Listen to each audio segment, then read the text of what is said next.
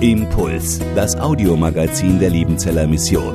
Predigten, Veranstaltungen und Specials weltweit am Leben dran. Impuls zum Nach- und Weiterdenken.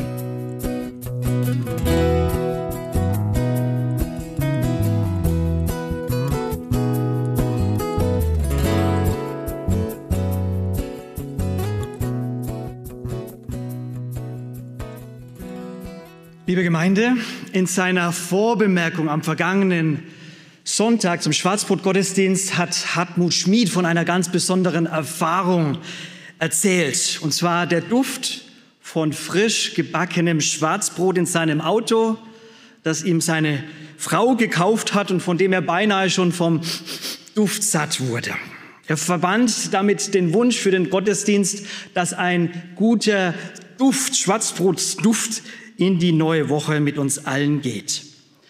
Mir ist in dieser Woche kein Schwarzbrotduft begegnet, sondern vielmehr eine Süßigkeit, die sehr viel mit unserem heutigen Predigttext zu tun hat und Predigtthema. Es ist dieser Schokoriegel hier und versprochen, Sie kriegen am Schluss auch einen. Lion King steht da drauf, Löwenkönig. Er ist sehr süß und natürlich, er schmeckt hervorragend. Bei dem mir vorgegebenen Predigtext für heute wird eben das Bild des Löwen aufgegriffen und von einer Königsherrschaft gesprochen. Es geht heute um Jesus Christus im Alten Testament, der in so manchen Liedern ja auch als der süße Jesulein besungen wird und aufgegriffen wird. Ja, auf diesen süßen Jesus-Geschmack im Alten Testament, da wollen wir heute kommen. Denn das wusste auch David in seinem Psalm 119 schon zu beten und zu schreiben. Dein Wort ist meine Munde süßer als Honig.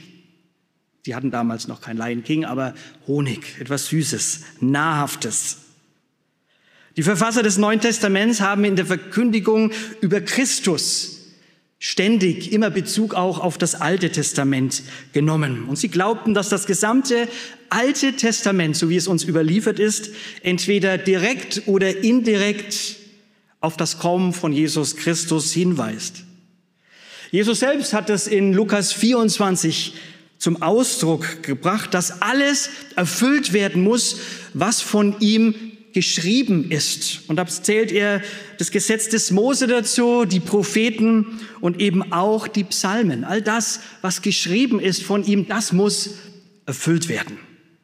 Das bedeutet also, dass im ersten Teil unserer Bibel in irgendeiner Weise an verschiedensten Stellen auf Jesus Christus, den Messias, Bezug genommen wird. Also, heute schauen wir genau hin. Und unsere Aufmerksamkeit liegt dabei auf 1. Mose Kapitel 49, die Verse 8 bis 12. Und ich lese uns nach der Elberfelder Übersetzung. Judah, du, ich werden deine Brüder preisen. Deine Hand wird auf dem Nacken deiner Feinde sein. Vor dir werden sich niederbeugen die Söhne deines Vaters. Judah ist ein junger Löwe. Vom Raub, mein Sohn, bist du hochgekommen. Er kauert. Er lagert sich wie ein Löwe und wie eine Löwin. Wer will ihn aufreizen? Nicht weicht das Zepter von Juda, noch der Herrscherstab zwischen seinen Füßen weg, bis das der Shiloh kommt. Dem gehört der Gehorsam der Völker. Auf den Weinstock bindet er sein Eselsfüllen, an die Edelrebe das Junge seiner Eselin. Er wäscht im Wein sein Kleid und im Blut der Trauben sein Gewand. Die Augen sind dunkel von Wein und weiß die Zähne von Milch. Letzte Worte großer Männer. Letzte Worte von Menschen, die am Sterbebett liegen oder deren Leben einfach zu Ende geht, haben ein besonderes Gewicht, nicht wahr? Nichts ist aufschlussreicher und offenbarender als letzte Worte. In unserem Text haben wir die letzten Worte des Stammvaters Israels vor uns. Führen wir uns aber zunächst einmal die Familienverhältnisse Jakobs vor Augen. Man kann hier sehen, Jakob, er hatte zwei Hauptfrauen. Frauen und zwei Nebenfrauen, insgesamt zwölf Söhne. Ruben, um den es heute geht, ist der vierte Sohn von Lea geboren. Und auf der entsprechenden Landkarte sieht man die entsprechende Verteilung der zwölf Stämme in Israel. Dieses 49. Kapitel ist ein besonderes Kapitel. Und die ersten beiden Verse beginnen wie folgt. Und Jakob berief seine Söhne und sprach, Versammelt euch, dass ich euch verkünde, was euch begegnet wird in künftigen Zeiten. Kommt herauf und hört zu, ihr Söhne Jakobs, und hört euren Vater Israel. So beginnt dieses Kapitel. Und diese letzten Worte unterstreichen uns doch schon auch, wie gewichtig sie sind. Denn allein schon dieses doppelte hört, hört unterstreicht das. Denn dieser Ruf, höre, höre, ist charakteristisch für den Führer, den Propheten und auch den Lehrer des Alten Testaments. Und diese letzten Worte, die Jakob an seine Burschen, sage ich mal, richtet, das sind Worte des Abschieds, Testament. Es sind Worte des Segens, des Vermächtnisses, ja, aber auch der Weissagung über Zukünftigem. Da steckt Lob drin, aber auch Tadel und Kritik. Es lohnt sich, das ganze Kapitel mal zu lesen. Und die Schwerpunkte der einzelnen Worte sind unterschiedlich gesetzt. Franz Delitzsch, der schreibt in seinem Kommentar dazu, die Weissagungen Jakobs sind gottgewirkte Aufschlüsse über die Zukunftsgeschichte seiner Söhne. Nicht nur irgendwie gute Wünsche eines Vaters, sondern da hat Gott sich mit eingeschaltet, Gott gewirkt. Interessant ist aber auch, bevor Jakob seine zwölf Söhne an sein Sterbebett bittet, wurde der Segen doch eigentlich schon ein paar Kapitel vorher an Ephraim und Manasse weitergegeben. Die wurden schon von Jakob gesegnet. Trotz aller möglicher Vorbehalte erschienen trotzdem die zwölf und ein jeder von ihnen, so heißt es dann im letzten Vers dieses Kapitels, wurde gesegnet mit dem, was seinem besonderen Segen entsprach. Also jeder der zwölf wurde entsprechend gesegnet. Und an und für sich hätte ja Ruben der Erstgeburtssegen gegolten. Er hätte ihn bekommen müssen als der Erstgeborene. Aber um seine Vorrechte hatte er sich selbst gebracht. Wir wissen über ihn, dass er in die Rechte des Stammvaters seines Vaters eingegriffen hat. Er hat sich die Nebenfrau von ihm geschnappt und schlief mit ihr, der Bilham. Und später lesen wir in 1. Mose 38, dass er sich auch, ja, sexuell mit Tamar, seiner Schwiegertochter, die sich als eine Hure ausgegeben hat, äh, vergangen hat. Ja, Jakob erkennt Ruben den Vorrang des Erstgeborenen ab. Das Priestertum geht an Levi über. Aber, und jetzt aufgepasst, Jakob macht unumstritten klar, dass aus dem Stamm Juda die Führung des Volkes erwachsen wird. Also nicht Ruben, sondern Juda. Und bevor wir uns etwas intensiver jetzt in diesen Text hineingraben und auf Entdeckertour gehen, um diesen Jesus-Geschmack zu schnüffeln oder unter die Nase zu bekommen, schauen wir uns die Familienlinie Judas noch mal etwas genauer an. Oder andersrum, wir schauen auf die Herkunft des Messias. Und dazu verhilft uns der Evangelist Matthäus im ersten Kapitel. Dort heißt es, Buch des Ursprungs, man könnte auch sagen der Abkunft des Stammbaums von Jesu Christi, des Sohnes Davids, dem Sohnes Abrahams. Und dann lese ich nur ein paar Verse, nicht alle. Und dann heißt es, Juda aber zeugte Peres und Serach von der Tamar. Wir wissen jetzt schon die Verhältnisse, die habe ich gerade schon angedeutet. Salmon aber zeugte Boas von der Rahab. Punkt, Punkt, Punkt, da kommen noch ein paar andere, auch Rahab. Wisst ihr, was das für eine Dame war? Boas aber zeugte Obed von der Ruth. David aber zeugte Salomo von der Frau des Uriah. Und dann am letzten Vers 16, Jakob aber zeugte Josef, den Mann Marias, von welcher Jesus geboren wurde, der Christus, der Gesalbte, genannt wird. Also Matthäus bestätigt hier glasklar, dass Jesus aus dem Stamm Juda kommt. Und dass sich die Linie des Judas bis zum Messias durchzieht. Mit Recht kann man also sagen, dass Jakobs Weissagung über die Zukunft von Juda zu einem messianischen Ausblick wird. Und die Besonderheit dieser Herkunftslinie liegt nicht in der Geradlinigkeit der Lebensführungen dieser Personen, ich sage es mal so, sondern in der Tatsache, dass unser guter Gott auf krummen Linien gerade schreiben kann. Was ist das für ein Trost? Und dass seine Segenslinie nicht abreißt. Und wenn ich sehe, dass Gott aus einem unbeherrschten Juda die Linie bis zum Messias durchzieht, dann bin ich nicht nur persönlich getröstet, sondern auch ermutigt, dass Gott selbst auch aus dem Schwierigsten, aus dem Verbogensten, aus dem, wo man sagt, das ist nichts, doch noch etwas Gutes erwachsen lassen kann. Nun aber zurück zu unserem Text. Ich habe über die Jakobsweissagung die folgende Überschrift gesetzt. Die Löwen- und Shiloh-Herrschaft aus dem Stamm Juda. Die Löwen- und Shiloh-Herrschaft aus dem Stamm Juda.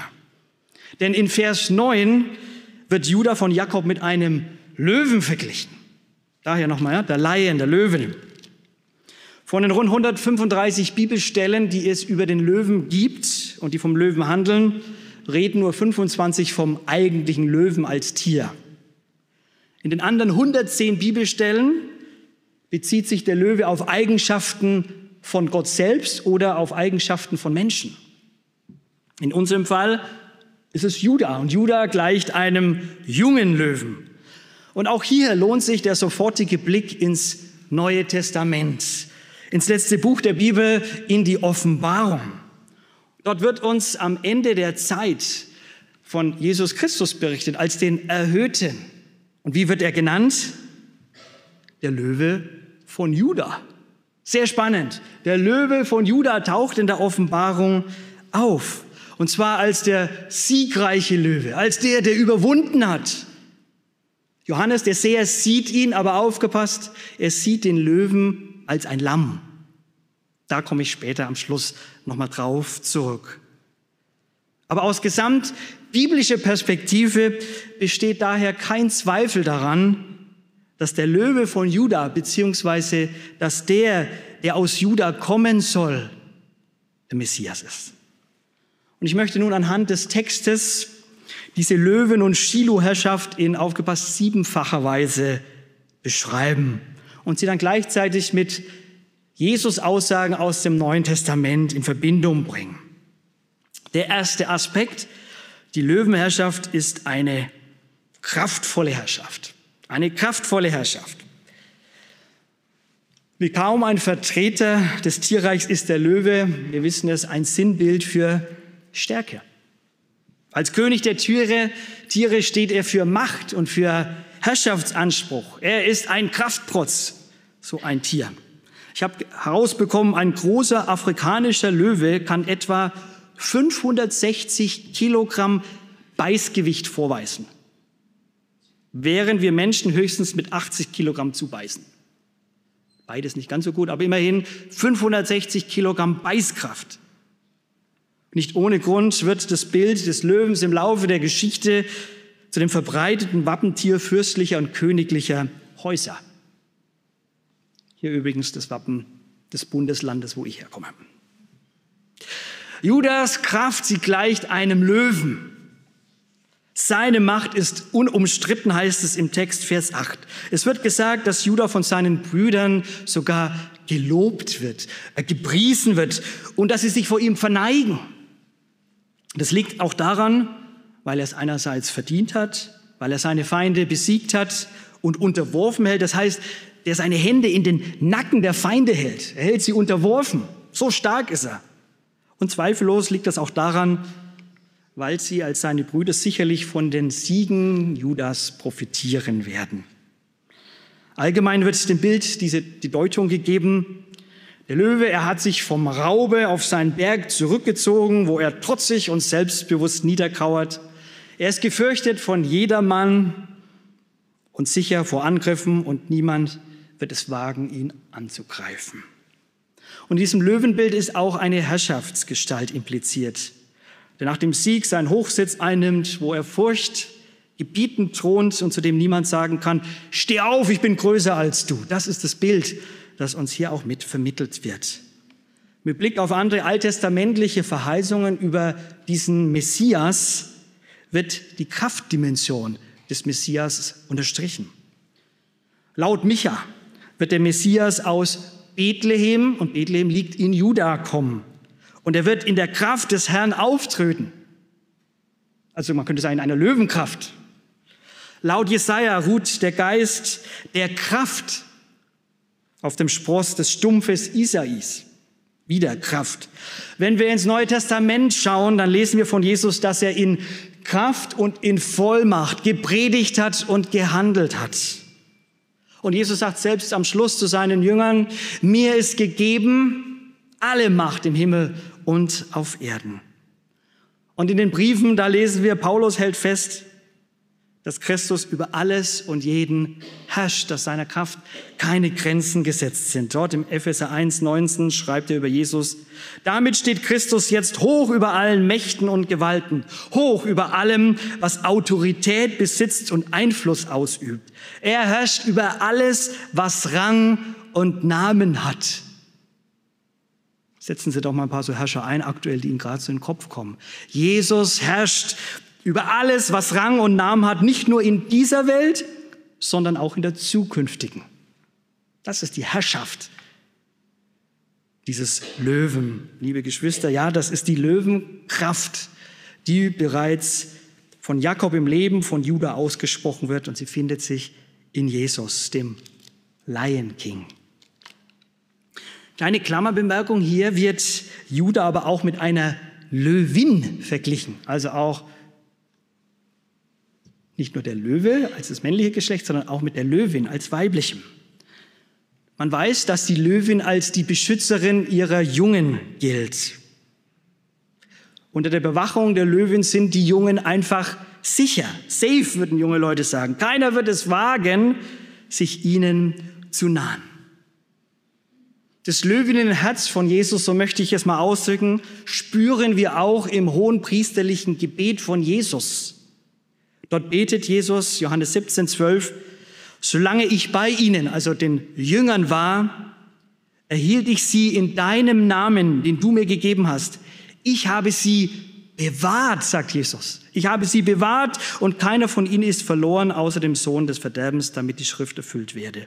Ich habe sie bewahrt. Da sehe ich das Löwinnenherz von Jesus. Er bewahrt uns, er bewahrt seine Jünger. Er stellt sich schützend auch um uns, wie eine Löwin um ihre Jungen, sodass uns das Böse nicht antasten kann. Er kämpft für uns. Bei ihm sind wir sicher auf ewig. Und das auch angesichts aller Fragen und Unsicherheiten, angesichts aller Ängste und Zweifel, die sich breit machen wollen in uns und um uns und um uns herum und die uns auch in dieser Welt oder in unserem eigenen Leben begegnen. Nichts und niemand kann uns aus seiner Hand reißen, sagt Paulus. Nichts und niemand. Ja, die Löwinnenherrschaft besteht darin, uns zu schützen und zu bewahren. Und manchmal mehr, als dass uns das bewusst ist, weil Gott ja auch seine Engel im Einsatz hat. Die Löwenherrschaft zeichnet sich aber durch Kraft und Stärke aus. Diese Herrschaft, sie ist aber auch ewig. Und das ist der zweite Aspekt. Die ewige Herrschaft. In Vers 10 heißt es, nicht weicht das Zepter von Juda noch der Herrscherstab zwischen seinen Füßen weg. Das Zepter und der Herrscherstab oder Führerstab, sie sind Zeichen der Herrscherwürde. Ein langer Stab am oberen Ende gegriffen und zwischen den Füßen gehalten war das Zeichen des Stadtgottes von Lagos. Das hat man entdeckt und herausgefunden.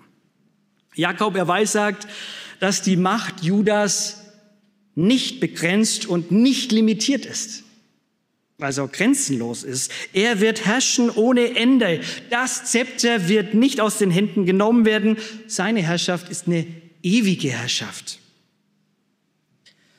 In Anlehnung an den vergangenen Sonntag zitiere ich gerne nochmals Daniel 7, 14.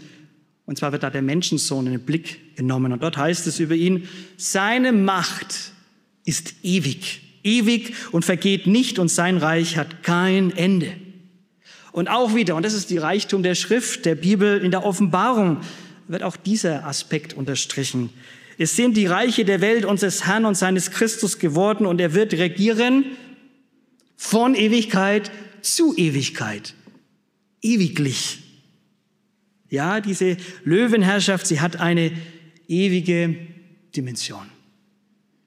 Angesichts unserer Weltlage, auch da wieder, tröstet es mich ungemein dass die Macht der Machthaber eine begrenzte Macht ist.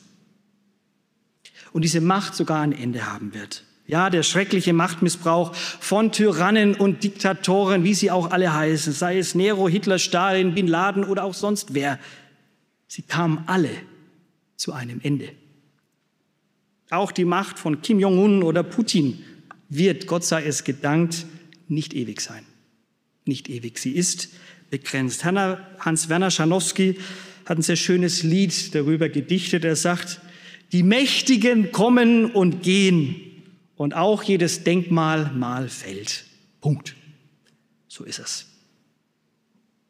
Ja, die Herrscher dieser Welt, sie sind und bleiben begrenzt. Aber Judas Macht gilt ewig und im Text heißt es so lange, bis sie von einer höheren und weiteren Herrschaftsform abgelöst wird.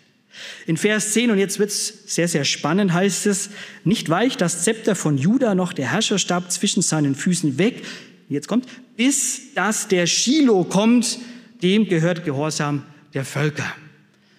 Und das ist jetzt so für die Theologen und Exegeten ein richtig harter Brocken bis das der Shiloh kommt, so lesen wir es in der Elberfelder Übersetzung, oder bis das der komme, dem es gehört, oder bis sein Herrscher kommt, so die unterschiedlichen deutschen Übersetzungen. Die Frage, die sich hier jetzt unweigerlich aufdrängt, ist, wer oder was ist Shiloh?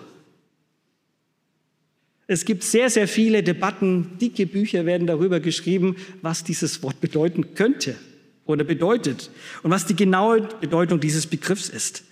Die Schwierigkeit liegt eben in der Nichtübersetzbarkeit dieses Wortes Shiloh. Deswegen ist dieses Wort einfach auch so in die Übersetzungen hineingenommen worden. Aber fast alle Kommentatoren, sei es jüdische wie christliche, sehen im kommenden Shiloh einen Bezug auf den Messias.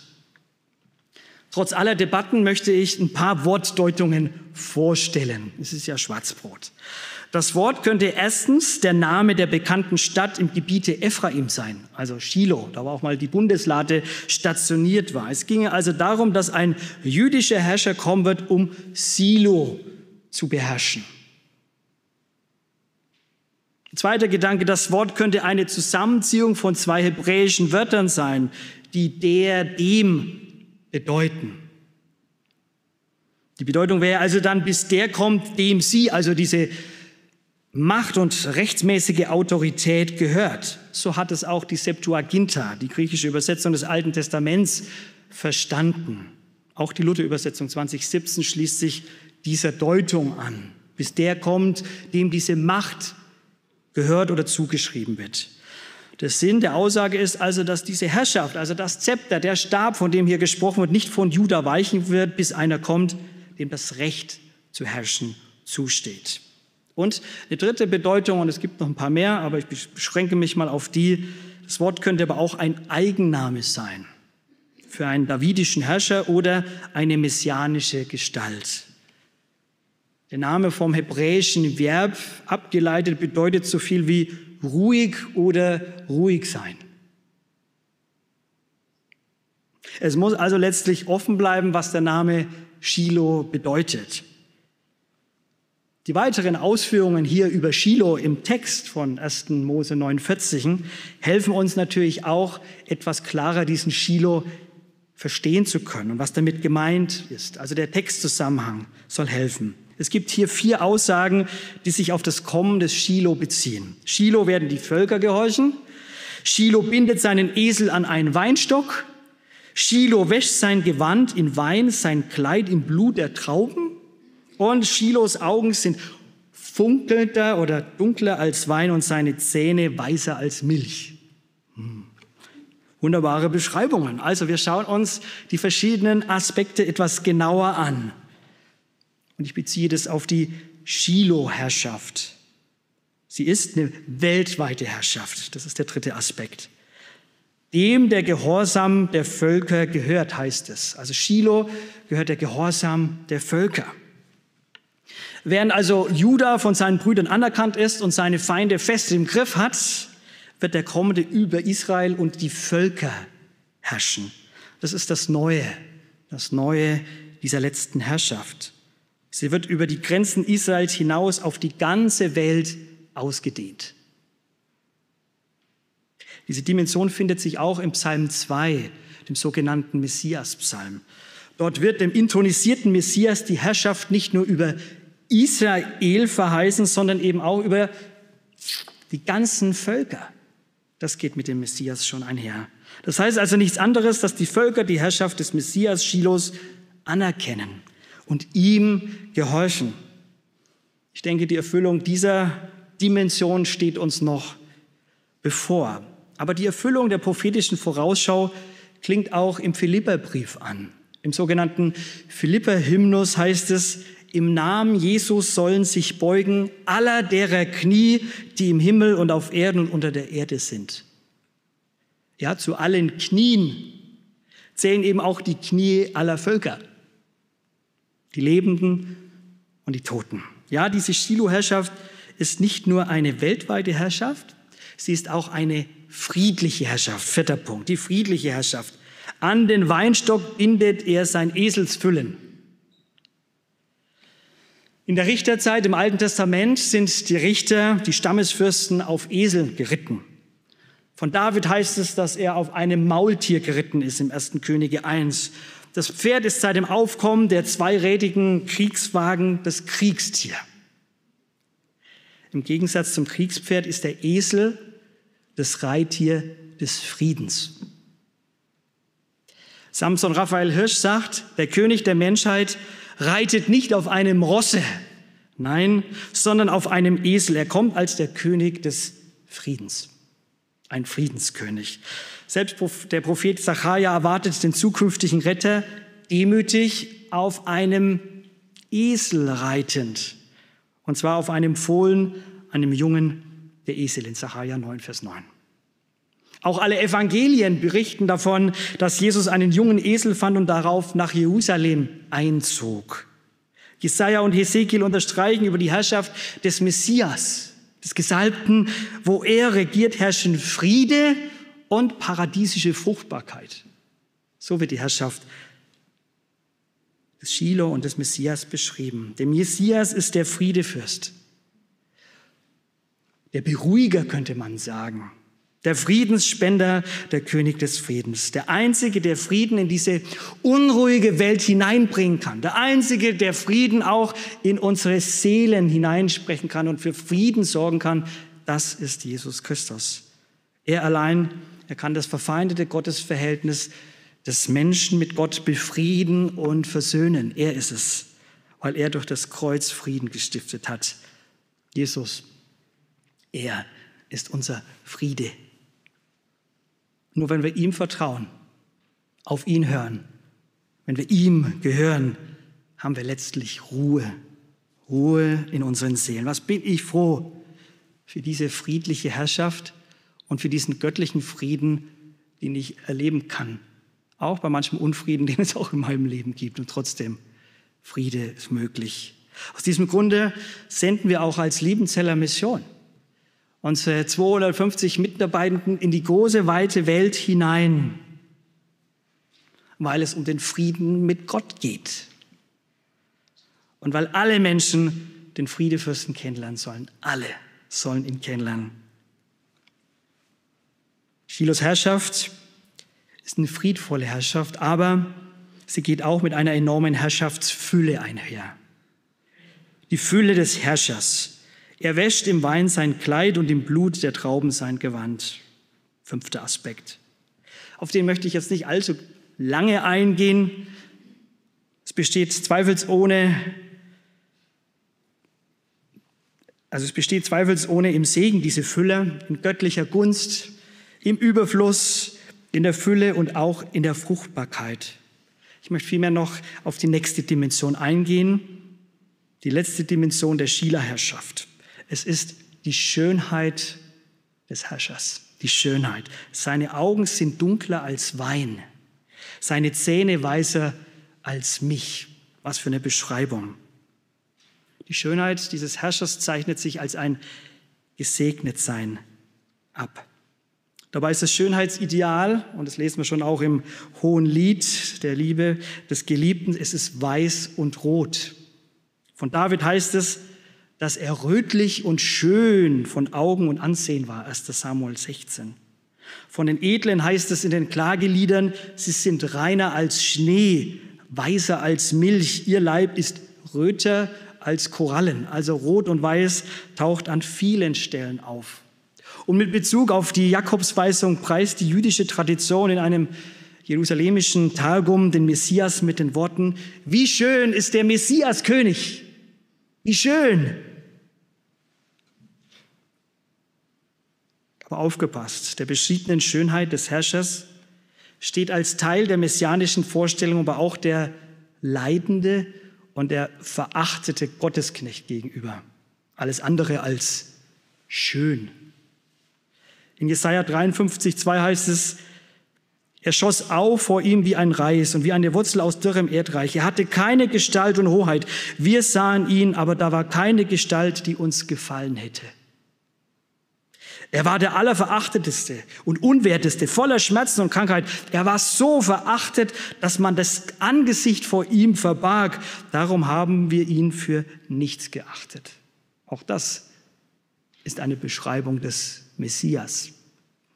Und damit möchte ich abschließend noch einmal die Brücke in das Buch der Offenbarung schlagen und eben die Dimension der leidend überwindenden Herrschaft aufgreifen, die eben auch zur Löwenherrschaft gehört. Der leidend überwindende Herrscher. Der Löwe von Juda wird im letzten Buch, wie gerade schon gesagt, als der Überwinder, als der Sieger beschrieben. Dieser siegreiche Löwe, er ist würdig, das versiegelte Buch zu öffnen, was in Offenbarung 5 beschrieben ist. Er wird von Johannes vor dem Thron aber, und das habe ich gesagt, als das Lamm gesehen und wahrgenommen. Das Lamm steht da, wie geschlachtet heißt es. Es lebt, es ist nicht tot, sondern lebendig. Es trägt aber die Merkmale eines Opfertieres an sich. Und dieses Lamm hat Macht und es hat alle Schätze der Weisheit und der Erkenntnis des Geistes Gottes. Und es wird sehr eindrücklich zum Ausdruck gebracht, die Löwenherrschaft Judas wird über den Lammesweg erlangt. Und das ist das Besondere, das Geheimnis, das Geschenk. Der Lammesweg ist immer der Weg des Hinabsteigens, des Entäußerns, des Erniedrigens, ich sage es mal so, des Hässlichwerdens, letztlich des Leidens und Sterbens. Das ist der Lammesweg. Das ist das Werk des Löwen, ausgeführt durch ein Lamm von Jesus Christus, dem Messias, unserem Erlöser, auf den wir jetzt warten. Und das hat er für dich und für mich gemacht, sodass ich erlöst sein kann und in das Kinderlied einstimmen kann, ich bin erlöst, ich bin erlöst durch des Lammes Blut. Ja? Ich bin erlöst durch des Lammes Blut. Es ist also die leidend überwindende Herrschaft, die den Löwenkönig aus dem Stamm Juda zum eigentlichen Lion King macht. Und ich erinnere nochmals an die Süßigkeit.